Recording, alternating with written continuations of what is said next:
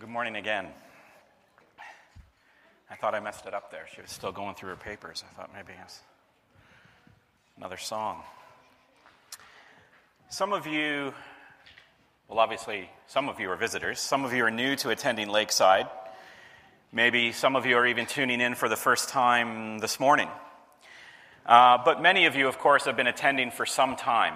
And I hope in all of your time attending here at Lakeside, studying together the Word of God with us, you will have at some level picked up a familiar theme in every series we preach, in every contemplation of Scripture that we do. And this is the theme. The whole story of the Bible, the whole purpose of God's interaction with mankind, the whole arc of history points us towards the person of Jesus Christ. Jesus is at the center of all of God's revelation. He's in the Old Testament and the New. And Jesus is at the center of all of God's purposes. All of His promises are yes and amen in Him. When sin broke our relationship with God, God immediately made a promise to Satan, in fact, and to Eve. It says He spoke to the serpent, and He said, this is how the future is going to go now, right off the bat. In Genesis three fifteen, I will put enmity between you and the woman, and between your offspring and her offspring, and he shall bruise your head, and you shall bruise his heel. So God says right off the bat, there's one person at the center of all of this. There is an offspring, two kinds of children. Children plural, lots of offspring of Eve. Children plural, some who follow Satan, some who give their allegiance to Christ and to God. But not just children plural, but an offspring, a child. He, singular, is going to arrive. And he will strike your head, Satan, even as you strike at his heel. And that promise that God made, that everything is going to come to the focus of Jesus, was carried through the covenant or the promise. He made a promise to Eve and to Satan and to mankind. He made a covenant. He made a promise with Noah. And it carries through the covenant with Abraham. And it carries through the covenant of Moses at Mount Sinai that we call the law. And it carries through the covenant with David, who the final king and Messiah would come through. It carries through all the way to Jesus. It was pictured and foretold by a ram caught in a thicket, by the blood of a lamb, smeared over a doorpost, by a nation set free from slavery in Egypt, pictured by a system of sacrificial substitution of bulls and goats, pictured in the law of grace, a hundred prophecies and pictures of who was to come. Jesus is the center point of history and the center point of our relationship with God. Everything points to the person of Jesus Christ. And then it's worth asking, what is at the center of the person and purpose of Jesus Christ? And the center of Jesus' life and purpose is the cross. The focal point of history is Jesus, and the focal point of Jesus' ministry is the cross. The weight of all of God's justice hangs on the cross. The depth and nature of all of God's love is put on display in the cross. The hope of all mankind is revealed in the cross. There's dozens of ways that I could express that same truth, but there's a reason that Easter is a big deal. There's a reason that it is the center of our calendar as Christians. The hope of humanity rests in this event. The person of Jesus, the suffering servant, God made flesh, the second Adam, our mediator of a new covenant. That person in his body, out of love for us, goes to the cross to shed his blood to reconcile man to God. It all comes to this. It all comes to how you respond to this central act of history and of God's purposes. Scripture teaches that the aim of God in the cross is that Jesus would always be magnified, always be glorified, always be central. Everything in Scripture points either forward to the cross or backwards to the cross. Every aspect of our lives as believers is transformed by what was accomplished on the cross. And as we live our Christian life with the cross immovably at the center of our Christian living, then we are living our Christian life rightly. The Apostle Paul says of his own Christian experience in Galatians six fourteen, but far be it from me to boast or you could say exalt or have confidence in, anything except in the cross of our Lord Jesus Christ, by which the world has been crucified to me and I to the world. So this morning, I just want to consider three ways in which the cross is central to everything, and how we as believers never leave the cross. It is central to how we live. There are three things I want to talk about the centrality of the cross this morning. First of all, the centrality of the cross in Jesus' identity. The law in the Old Testament, as I touched on, pointed toward Jesus in a thousand beautiful ways. And the Old Testament prophets all spoke of the Messiah, the King, the Anointed One that would come. At many times, in many ways, they spoke of him. But they were confused by how they spoke of the Messiah in the Old Testament. They pondered on the very words of prophecy that they were speaking. It was confusing because for them, as they spoke of the Messiah and all the pictures of the Messiah to come, involved suffering, involved blood, involved sacrifice. And that was confusing. They thought he was going to come as a victorious king, and yet he comes suffering. At the center of the messianic identity. Isaiah fifty-three sums it up for us quite well. Speaking of he who was to come, the anointed of God, it says, he was despised and rejected by men, a man of sorrows and acquainted with grief, as one from whom men hide their faces. He was despised, and we esteemed him not. Surely he was, he has borne our griefs and carried our sorrows, yet we esteemed him stricken, smitten by God, and afflicted. But he was pierced for our transgressions. He was crushed for our iniquities. And upon him was the chastisement that brought us peace, and with his wounds we are healed. So you're an Old Testament prophet, and you think you're prophesying on the Messiah, and you have the Holy Spirit lead you to write poetry and scripture like that, and you think, who is this Messiah that is going to suffer? At the very center of his identity is suffering.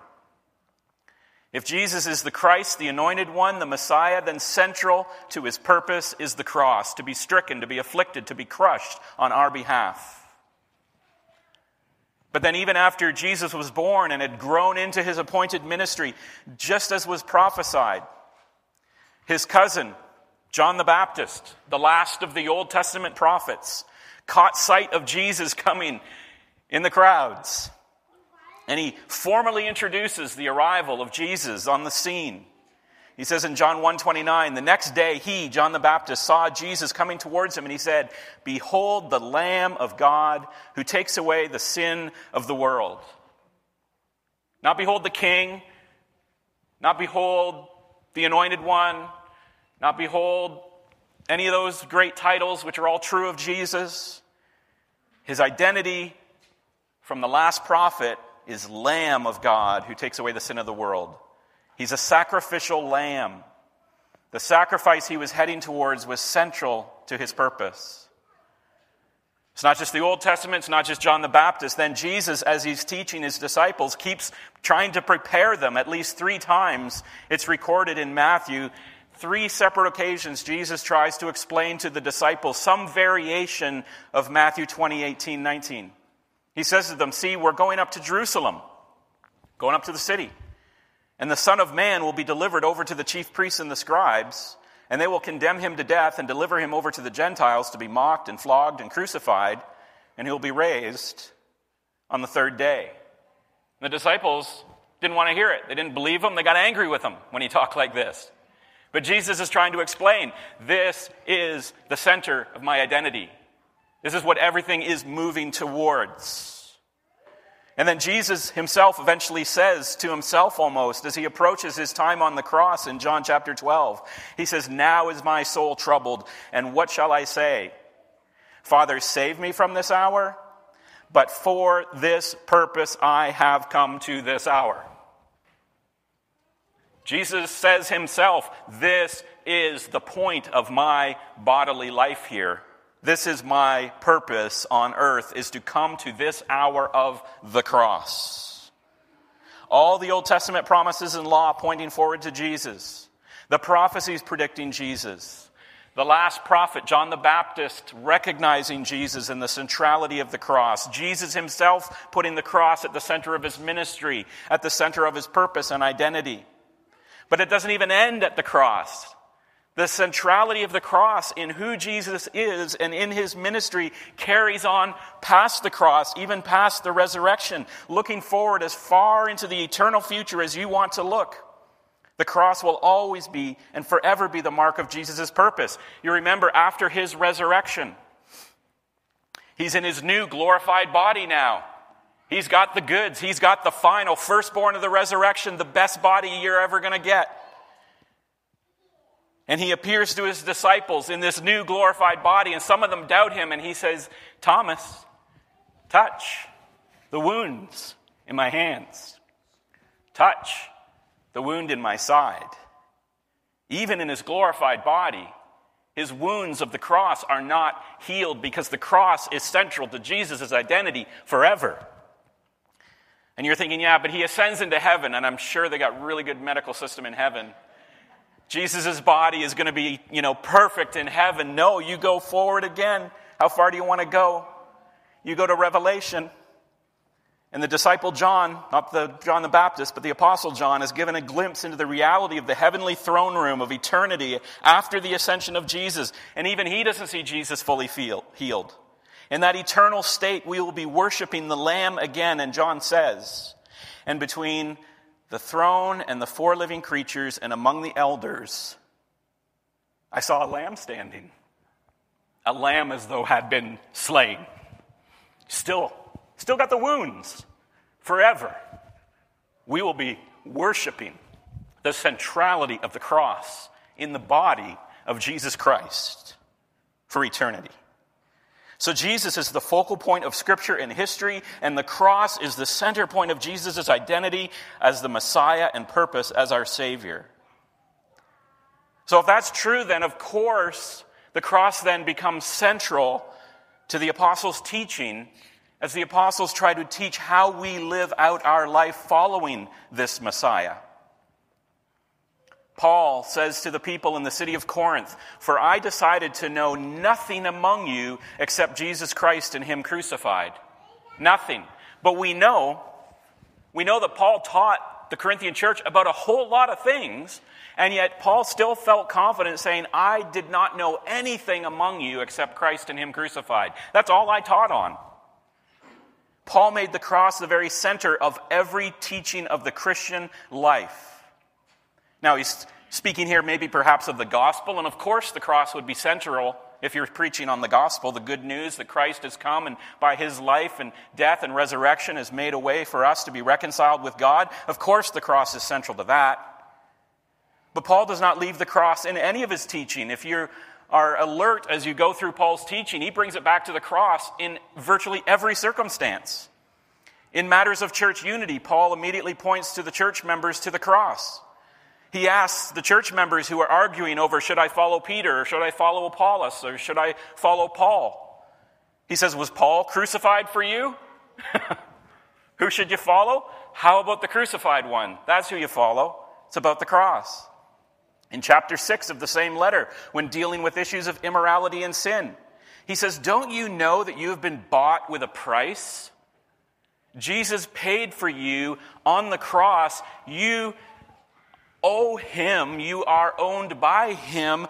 The, the, the display of your life, the acts of your life are his. In matters of moral purity, it's still the cross. In Ephesians five, when dealing with household issues, husbands and wives, he says, love your wives, husbands, as Christ loved the church. Okay, but, but how specifically? By becoming incarnate, by humbling yourself in service? Well, that would be a good lesson, but Paul doesn't teach that lesson. He says, as Christ gave himself up for it. Husbands, how do you love your wives? The way Christ loved us on the cross. Everything comes back to the cross in the Christian life and in the apostles' teaching. John centers his teaching on love on the cross of Christ. In Hebrews, we're taught to run with endurance by the power of Christ crucified. In Titus, we're taught the cross has rescued us from lawlessness and we're purified. We just have example after example after example after example. The apostles never leave the cross. The cross is central to our teaching. We can go deeper into the cross. We can see how broadly the cross applies to our life, but the Christian faith never leaves the cross, no matter how long we've been a Christian, no matter how far we feel we've progressed in our faith and maturity. Every day and every question of faith and doctrine is answered on the cross of Christ. So how is Paul able to say, I decided to know nothing among you except Christ crucified, and without that being an exaggeration, still be able to teach those Christians about every aspect of life, never leaving the cross behind? Well, here's just a few examples of how the teaching of the cross never leaves us. Here's a few of the questions Paul was asked, and you probably ask yourself, and the cross answers those questions. You might ask, how serious is our sin? Look at the cross. That's how serious our sin is. How precious and valuable are these people around me? What value do I place in every human being that I see? Right there, that's the value. Christ died for them. What does sacrifice look like in my life? That is sacrifice right there. To what lengths should our humility as disciples go? Naked and hung to die in public on the cross, that level of humility. How much value is placed in forgiveness? I mean, how much do I really have to forgive those people that bug me? That's what forgiveness can cost you. That's how valuable forgiveness is. The cross teaches it.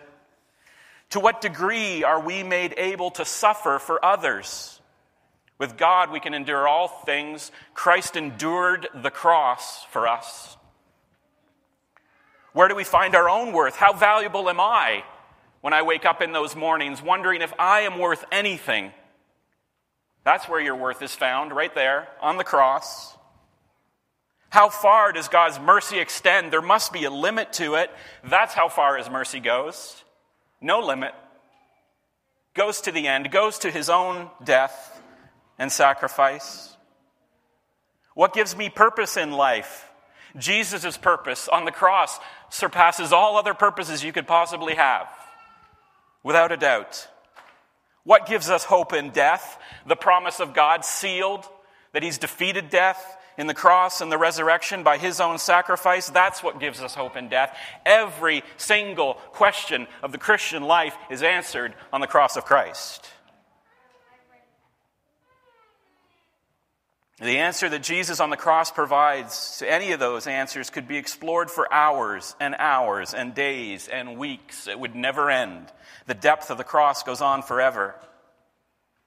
There's no end to the depth of the answer the cross gives to the most profound questions we have of our life or about God. The most important thing for us being the question of God's love for us. And so the third and final point is the centrality of the cross in God's love in our salvation.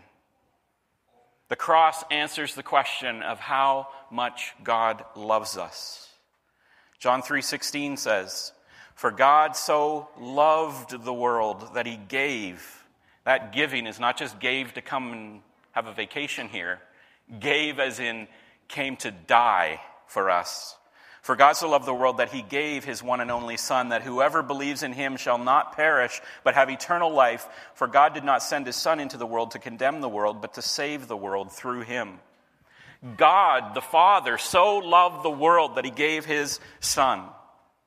The Apostle John says it again near the end of his life, writing a letter to his most beloved Christian friends. He says in First John two two, "He Himself is the sacrifice that atones for or pays for our sins." And not only our sins, not just us Israelites, not just us Jewish people, but the sins of the whole world, the sins of all people He's come to die for. And it's not just the old covenant, it's the new covenant now. It's not just God's elect Israelites and Jewish people. It's God dying and paying for and atoning for the sins of all nationalities and all ethnicities and all classes and all people. So come back again to that first Good Friday that Pastor Gary read to us in the Scriptures. Consider the scene that is taking place as Christ goes to the cross. It's the week of Passover. It's the largest feast of the Jewish calendar. It is the feast to celebrate the night that God's angel of death swept over Egypt, and every house whose doorposts were dabbed with the blood of the Lamb, death passed over, and they were rescued and spared. The Passover meal itself, an event itself, perhaps being the clearest image of the Messiah to come, and the feast that Jesus connects himself most closely with, with his followers. So imagine that. This is Jerusalem. The Passover feast that's been going on for over a thousand years is taking place. It's bursting as a city with upwards to three to four million people. They've all traveled to make their sacrifice at the temple. And by the old covenant law, blood must be shed to pay for the sins of the people as a foreshadowing of the shed blood of Christ. And on the very day of Jesus' death, while he's being led through the streets, and he's going to be nailed to his cross and hung between two criminals outside the gates of the city, up on the Temple Mount, tens upon hundreds of thousands of lambs are being slaughtered for the sins of Israel. I'm not exaggerating. Tens of thousands of lambs and bulls and doves and you name it are being slaughtered to try to postpone the wrath of God and to cover the sin of Israel. And one lamb, one lamb, the Lamb of God that John the Baptist saw, he is left to die on the outskirts of the city with almost nobody there for the sins of the whole world, once and for all, so no sacrifice never needs to happen again. One death for all, putting an end to sacrifice and establishing a new law and a new agreement, a new promise, a new covenant by which God has paid the price for our sins so that we will never have to pay a debt that we could never pay anyway if we have faith in him and trust in that promise. The writer of Hebrews in chapter nine says, he, Jesus, did not enter did not enter into the heavenly temple by means of the blood of goats and calves, but he entered the most holy place once for all by his own blood, thus obtaining eternal redemption. Don't have to keep going back every year. Don't have to keep having that sacrifice. Once for all, Christ the Lamb went in, sprinkling by his own blood, and he obtained eternal redemption. And this is the centrality of the cross in God's love for us and our salvation. By his blood we are saved. By his blood those who believe have been purchased for eternity by this ultimate act of love. And Jesus has given us this new Passover feast. We have communion now. Jesus took the Passover feast and he literally made it into a new ordinance for his people in the new covenant. A new remembrance, because it's by his blood we have the promise of a new covenant. What God promised Eve and promised the serpent in Eden has finally come to pass. The seed has crushed the head of the serpent. And he is flailing in desperation and in death throes, even as we speak. The second Adam, the Messiah, the anointed one, the promised seed, has crushed the serpent's head. And he has no more power of death over us, no more power of rebellion even, or sin over us. We are set free by the cross for those who believe. How did Jesus do that? Well, he gathered his disciples on that last Passover, for us, the last Passover meal. And Luke twenty-two explains, as they gathered together to eat the Passover, he wanted to change this whole Passover picture for them. He says, when the hour had come, remember he said he was looking for this hour? It was coming. Here it is. When the hour came, he reclined at the table, and the apostles with him. And he said to them, I have earnestly desired to eat this Passover with you before I suffer. For I tell you, I will not eat it until I until it is fulfilled in the kingdom of God. All of this stuff that the Passover feast has been pointing to for all these centuries, it's coming to a fulfillment now, and I can't wait. And he took the cup, and when he had given thanks, he said, take this and divide it amongst yourselves. For I tell you that from now on I will not drink of the fruit of the vine until the kingdom of God comes. And he took bread, and when he had given thanks, he broke it and gave it to them, saying, this is my body which is given for you. Do this in remembrance of me. And likewise the cup after they had eaten, saying, this cup that is poured out for you is the new covenant in my blood. Oh man, we remember that monthly. Some people remember it weekly. Paul says remember it every time you sit down to eat. But we remember it especially truly today. We have a new covenant by the blood of Christ.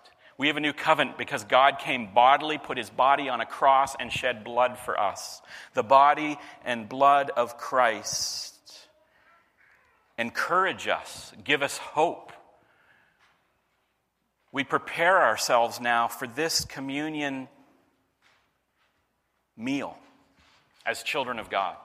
And communion is for those that know God. I don't know where you're at this morning. I don't know whether you have put your hope in the only thing that can give you hope in the cross of Christ, that God has promised that all of your sins are paid for, all of your shame is covered, you are a new creation, you are holy and righteous because of what Christ has done alone. You have no debt left. You put your hope in that. You put your hope in Christ. Communion is for you. He wants to eat with you. He wants you close to him today. And for those of you who have that, this is a special time, not to feel guilty, not to feel ashamed, but to come before Jesus and say, thank you that you have made this Passover real, fulfilled in the kingdom of heaven. And so I just ask you to prepare your hearts as the music team comes. They're going to play a song that you can meditate on. You can meditate in your own prayers. I'm going to have my helpers come forward, and they're going to serve both the bread and the cup together. So when you get the first element, just wait for the second one.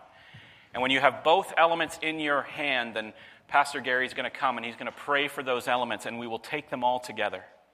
And we will remember what Good Friday is about. It's about the centrality of Christ, the centrality of the cross in Christ, the centrality of the cross in the Christian life, the centrality of, of the cross in God's love for us and in our salvation. And we give thanks for that today.